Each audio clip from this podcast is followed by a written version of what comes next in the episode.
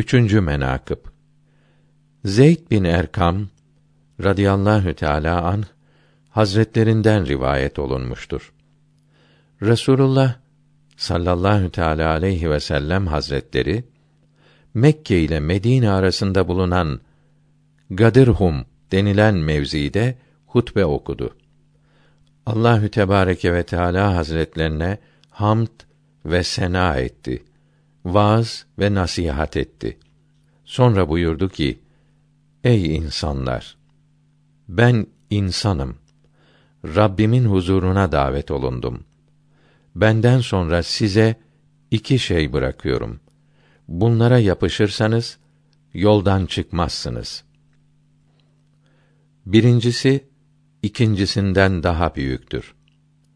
Biri Allahü Teala'nın kitabı olan Kur'an-ı Kerim'dir ki gökten yere kadar uzanmış sağlam bir iptir. İkincisi ehli beytimdir. Ehli beytimdir. Ehli beytimdir. Bunların ikisi birbirinden ayrılmaz. Bunlara uymayan benim yolumdan ayrılır. Bir rivayette Allahü Teala'nın kitabı Allah'ın ipidir.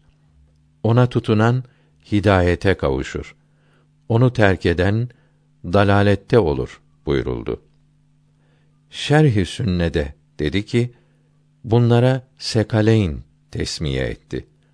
Onun için ki bunlar ile ahs, bunlar ile amel etmek ağırdır.